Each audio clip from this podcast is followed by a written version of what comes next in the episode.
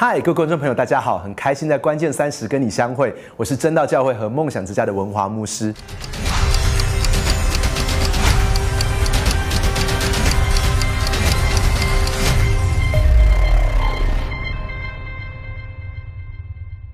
在我们的生活当中，其实充满着很多的弯道、逆境和低谷。在这个困难、挫败、沮丧、挑战的弯道、逆境和低谷里面，怎么样子能够赢？怎么样子能够得胜呢？很重要一件事情是我们需要有盼望，知道神是那个盼望的源头，而且选择盼望。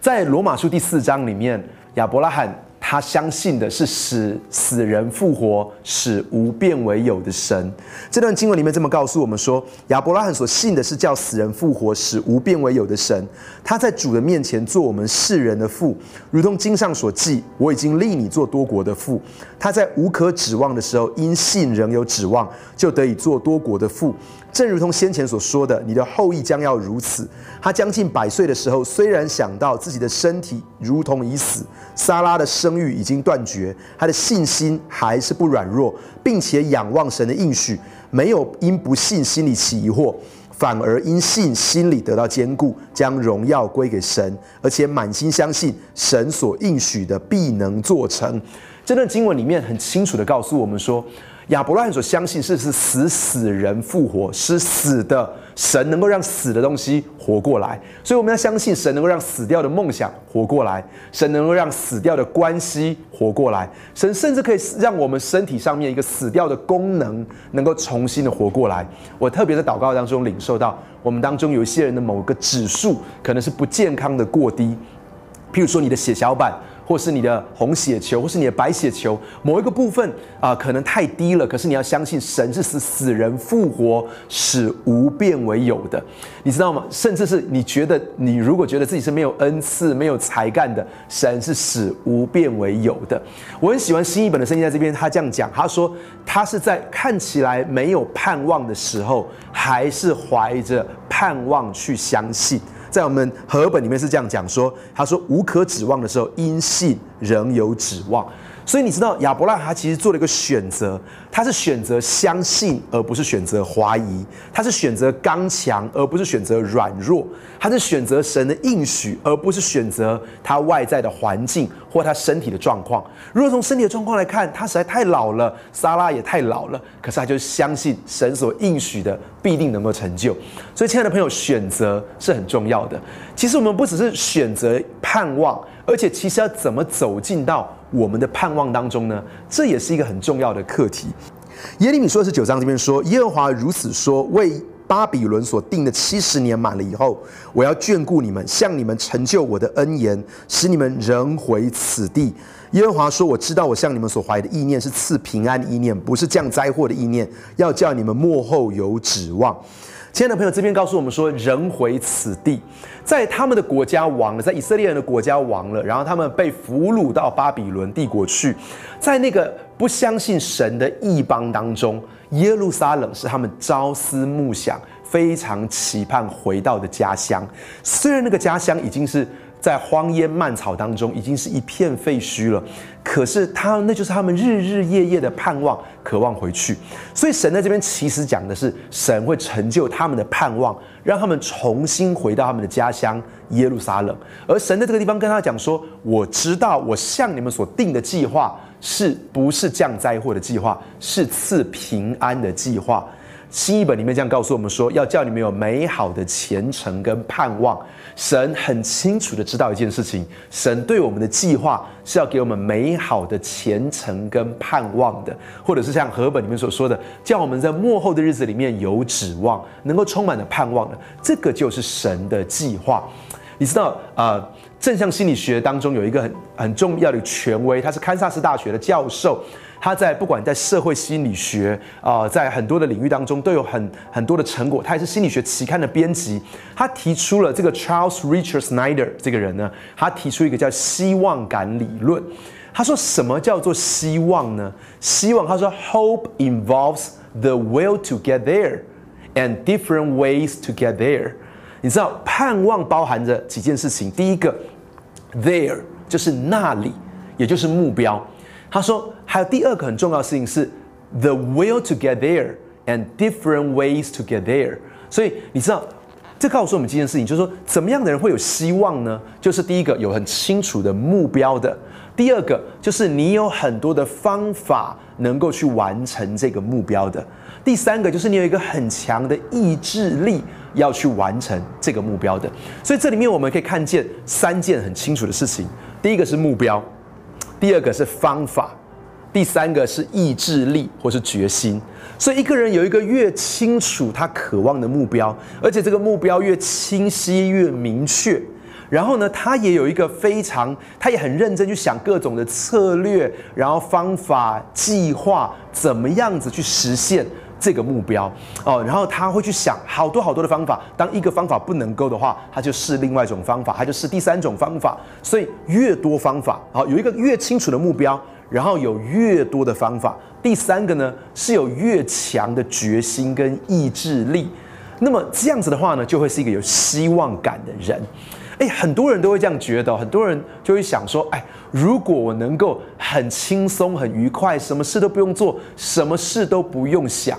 可是这样的生活呢，好像有些人他们在读书的时候呢，他们哦，他想上课就上课，不想上课就不用上课。然后呢，他大部分的时候是沉迷在手机的游戏里面，或是在上网做啊，看看影片啦，然后呢，看看别人的 social media 啦。可是其实你会发现一件事情，他有好多的时间，好多的自由，做好多他想做的事情，但他不见得会比较有盼望哦。根据 Charles Richard Snyder 这个教授，他这么说：“他说什么样的人会非常非常有希望呢？他会感觉到我的人生充满了盼望呢？是他有个非常清楚的目标，而且他有很多方法去完成这个目标，而且他有个很强烈的决心跟意志力，他要完成这个目标。当这样的人呢，他就会很有很有盼望。你知道，我遇过一些人。”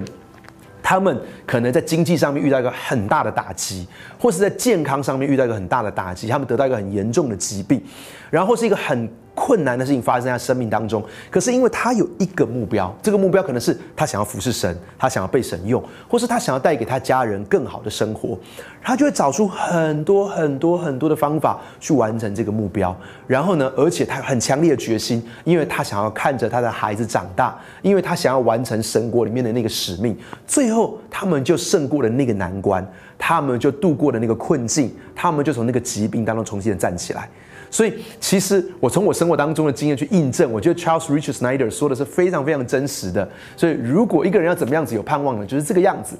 可是，另外一件事情是，其实圣经里面还这样告诉我们哦，在罗马书这个经文里面这样告诉我们说，在指望中要喜乐，在患难中要忍耐，祷告要恒切。我觉得这个经文里面告诉我们几件事情。他说，当你在盼望的时候要喜乐，在患难的里面要忍耐，在祷告里面要持续不断的祷告下去。我觉得他弥补了 Charles Richard Snyder 所提出这个希望感理论。当你有个很清楚的目标，然后你有用想很多的方法去完成这个目标，而且你很坚忍的、很有决心、很有意志力要去完成这个目标的时候呢，可是不要忘记一件事情，要喜乐，要快快乐乐的去做这件事情。呃，另外一个事情是，不要只靠着自己的意志力跟决心。在圣经里面这样告诉我们说，要用很久的祷告，用持续不断的祷告。所以希望感理论真的会帮助我们。可是另外一个事情是，我们要知道，我们也要带着盼望，也要带着喜乐，而且要用祷告到神的面前来。法国的大文豪雨果呢，他曾经在《悲惨世界》里面，他他讲过一句话，他说：“没有任何事情像梦想一样那么能够创造未来。”所以确实。好像 Snyder 所说的，我们都需要设定目标，我们都需要有梦想，我们需要有一个神国的梦想，对我们家庭的梦想，对我们人生的梦想，这个会创造未来。可是，在通往这个梦想、通往这个目标的过程当中，也要喜乐的靠着神来去做成这个事情。美国的哲学家跟文学家爱默生他这么讲，他他说，在任何泥泞跟事情的浮渣当中，仍然总是有些事物在歌唱着。你知道，好像我们感觉到哇，我好像身处在一坨烂泥里面，我好像深陷在沼泽当中。可是其实总是有些事情在歌唱着。我想到一件事情哦，就是你知道以前我很喜欢看那种越战的电影。然后那种以前有一个有一部很有名的电影叫做《越战猎鹿人》，或者是《第一滴血》，它其实都在讲同一件事情，就是说有一些打过越战的人，他们会得到 PTSD，就是创伤后的压力症候群。那在这个创伤后的压力症候群里面呢，他们整个人其实你知道，那些当时有很多人他们被。越共俘虏之后呢，他们经历过很多的拷打跟不人道的对待、审讯，甚至有一种最残忍是在电影里面看到，就是水牢。水牢就他们整个人泡在烂泥里面，你知道，如果你泡在浴缸里面半个小时，你的手就已经完全皱巴巴了。可是他们是泡在那个里面几个月的时间，所以他们泡在烂泥沼泽里面几个月时间，他们的皮肤已经完全的溃烂，甚至那些吸血的虫就附在他们的皮肤上面。可是有些人就在那个当中哦，就完全发疯掉。掉了，可是有些人他们却可以平安的在战争之后平安的回到美国，甚至有些人当上国会议员。其中有个叫 John McCain 的人呢，他甚至出来竞选过美国总统。那么有人就说，为什么一样是关在水牢里面，有些人会疯掉，有些人却可以？平平安安的，后来还是很健康，没有这个 PTSD。其实关键是在于那些人，他们访问的时候，他们说，他们泡在水里面的时候，他们都在苦中作乐。然后他们就会一起梦想，以后回到美国之后，他们要完成学业，他们要娶他们所爱的女孩子，然后他们要创业，他们要做什么什么什么事情？你知道吗？其实就好像雨果所说的，梦想就创造了他们的未来。在好像爱默生所说的，在那个泥泞当中，他们仍然选择能够歌唱。所以这个事情就帮助他们能够平安的过渡。另外呢，我想要跟你分享另外这段经文。这段经文是这么说的：他说，我愿你们个人都显出这样的殷勤，使你们有满足的指望，一直到底，并且不懈怠，总要效法那些凭着信心和忍耐承受应许的人。这里面告诉我们说，要一直到底的殷勤，还有不懈怠。新一本的圣经里面是告诉我们说，是一直到底的热忱。还有不懒惰，所以你知道，其实我们需要有一个目标，我们需要去找出很多的方法，我们需要有很强的意志力跟决心，我们要开开心心的去做这些事情，然后我们要靠着祷告，不是靠我们自己的意志力跟力量，是靠着祷告去给从神得到的力量去做这件事情，而且要有一个一直到底的热忱，也一点都不懒惰。可，亲爱的朋友，最后我要告诉你说，其实人生不只是关乎我们选择了盼望。我们走进了盼望，但是很另另外一个很重要的事情是把盼望带给别人。你知道这段圣经里面这样告诉我们说：“我想现在的苦楚，若比起将来要显于我们的荣耀，就不足介意了。受造之物切望等候神的众子显现出来，因为受造之物浮在虚空之下，不是他自己愿意，乃是那叫他如此的。但受造之物仍然指望脱离败坏的辖制。”得享神儿女自由的荣耀。我们知道一切受受造之物一同叹息劳苦，直到如今。这段经文这样告诉我们一件事情：说我们今天所有的苦痛跟将来的荣耀是无法相比的。所以，亲爱的朋友，今天我们面对的困难是将来的荣耀是更大、更永恒的。而这里面说，所有的受造之物都在等候神的众子显现出来。你知道，所有的受造之物就是我们身旁的人，我们的家人、我们的朋友、我们的同事、我们的同学，他们都在等候神的众子显现出来。这里面不是说神唯一的儿子耶稣基督，他说的是你我，我们每一个神的儿子、神的女儿，我们身旁所有的人，他们正在等待我们的兴起。为什么？因为他们已经发出了叹息，他们说人生好苦啊。人生好空虚啊！人生没有目标，人生的意义是什么呢？人生好软弱啊！人里面充满了好多的问题呀！你知道他们并不愿意过这样的生活，可是好像是这个世界上面黑暗的权势压制了他们。他们很想要成为神的儿女，他们很想要得到自由，他们很想要得到神的荣耀。可是这一切只有当你跟我我们兴起的时候，我们才能够把这个盼望、这个拯救、这个自由。这个荣耀带到他们的生命当中。当我在想这个事情的时候，我想到了马拉拉这个人。我不知道你知不知道马拉拉？马拉拉是在巴基斯坦的一个女孩子，这个女生呢，她生长在一个很好教育的家庭。她的父在巴基斯坦，很多女生都没有办法受教育，特别是当极端派的塔利班分子兴起之后呢，更是有很多女子学校被关闭。你知道，在那样的学，在那样的环境里面呢，女生是不被允许上学，或者是她们可以上学是要上女子学校。可是马拉拉从小就会说三种流利的语言，因为她的爸爸是个校长。马拉拉想要当医生，她的爸爸告诉她说：“你如果当政治家。”可以拯救更多的人，可是当塔利班兴起之后呢，他们就关闭了女子学校，然后他就开始在 BBC 上面呢发表，BBC 的网站上面写了专栏来表达说，我们女生很想要受教育。十二岁那年有一天晚上，他被炸弹跟枪炮的声音惊醒，然后那一天呢，第二天之后，一百多间女子学校被炸毁。然后这些女子都失去了受教权，她继续在各个地方发声，唤起国际的注意，说我们女生想要受教育。然后十五岁那一年呢，她在校车上面，突然之间有几个武装的塔利班分子，他们跑上了车子，然后就说：“谁是马拉拉？站出来！如果你没有出来的话，全车女生我们全部杀光。”然后马拉就承认她站出来，然后呢，她就被开枪射击了三枪。然后呢，那一天有两个另外两个女孩子也死掉了。然后马拉拉其中一颗子弹呢，从他的头部穿进去，然后经过他的颈部出来，然后射进他的肩膀里面，所以头部、颈部跟肩部都被穿进去。他的他，因为他已经是一个国际知名的女生，所以她立刻被送到首都的医院，然后有专机又把她送到德国的医院，然后最后在英国的医院里面抢救她，把她的脑盖骨，因为她头已经完全的肿胀，把她的脑盖骨掀起来。你知道，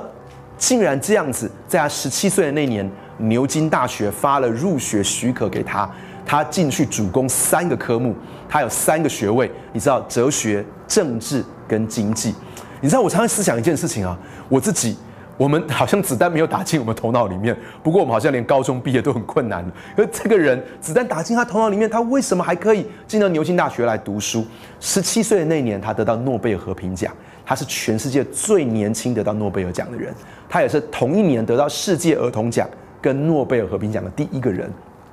他得到诺贝尔和平奖的时候，他说：“得诺贝尔奖不是我人生的目标，我是人生的目标是世界和平，而且女孩子可以受教育。”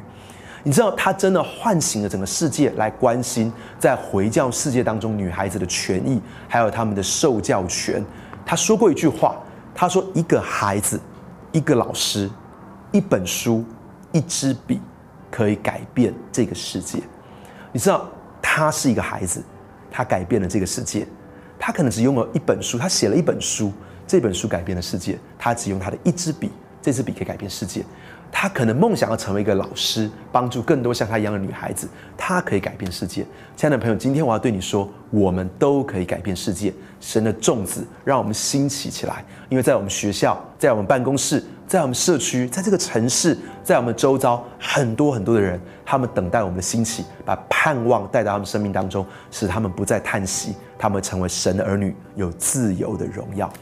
很开心今天能跟你来分享，让我们今天做一个祷告，我们一起把盼望带进到别人的生命当中，我们也走进到盼望的里面。今天我要鼓励我们当中的每一个人，开始去设定一个目标，有一个很强的决心要完成这个目标，去找出方法来去实现这个目标，快快乐乐的走向这个目标，靠着祷告得的力量来走向这个目标，而我们的目标。不只是为了自己，更是把盼望带到许多别人的生命当中。主，我谢谢你，我为着很多的弟兄姐妹来祷告。主，我们需要盼望，而且这个盼望不是一个空虚的，是真实的，我们可以走到里面的。主，我恳求你帮助我们有一个决心，也透过恒久祷告的力量，让我们能够走向这个目标。主，我们神的众子众女，我们要兴起，好让。其他身旁的每一个人，他们都能够得到盼望，他们都能够得到喜乐。主，我谢谢你，啊，我我在祷告的时候，我很清楚的感觉到，我们当中有一个人，你很想在你的学校里面传福音，你想在你的学校里面开拓小组。我们另外一个人是职场的人士，你非常想利用中午吃饭的时候，还有下班的时候来关心你办公室里面的人。我们当中有一个人，你看到这个影片，你是从事医护的工作，然后你一直想要向那些医护的病人跟他们来分享福音。然后我觉得神要使用你，好，好像马拉拉一样，你会把盼望带下来。不要觉得你不可能做到。我们当中有一个人，你一直很渴望到呃非营利组织去，或到教育的机构里面去担任志工啊，你想要在教会所做的一些慈善的工作里面做志工。那啊，我们当中有一个人，你决心要奉献你生命当中一段时间来去从事这样的工作。我要鼓励你，这是你生命当中很宝贵的一个目标，你可以走进到这样的目标当中，而且这是一个能够把盼望带给别人的目标。主，我谢谢你，我为着刚刚我们所说的这些人来祷告，不管他们是想要在学校开拓，或办公室开拓，或是加入到慈善教育的机构当中。主，我谢谢你，让他们都像马拉拉一样，把盼望带到更多人的生命当中，改变他们生命。奉主耶稣基督的名祷告，阿门。愿上帝祝福你，我们都要选择，我们都要选择盼望，走进到盼望的里面，而且把盼望带给别人。很开心在关键三十当中跟你分享，我是文华牧师，期待我们下次再见。不要忘记订阅关键三十哦。